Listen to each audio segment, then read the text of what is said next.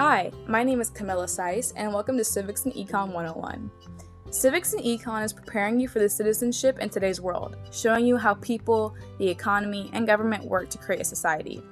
Civics by itself is a confusing topic, as we flip flop back and forth from current to past events, but that's why I'm here to break it down and examine real world topics with you.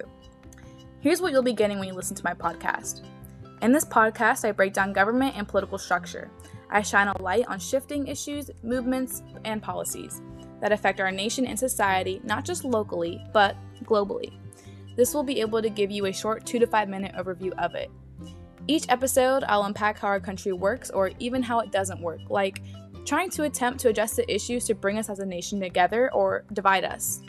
Looking further into things, asking questions like, what does that actually mean? Or how did we end up here? This is meant for you to always think and ask questions to yourself, as these topics and events affect us still.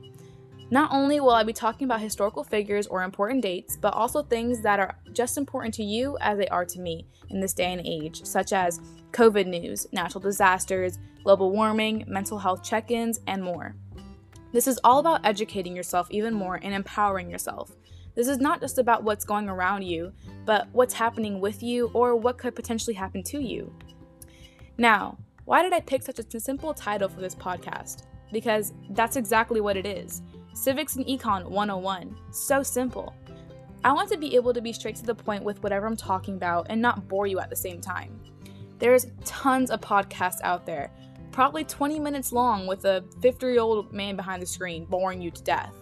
That's why this podcast will be great for you because I am a 17 year old senior in high school, learning along the way with you, living through these new current events, and relating more with you.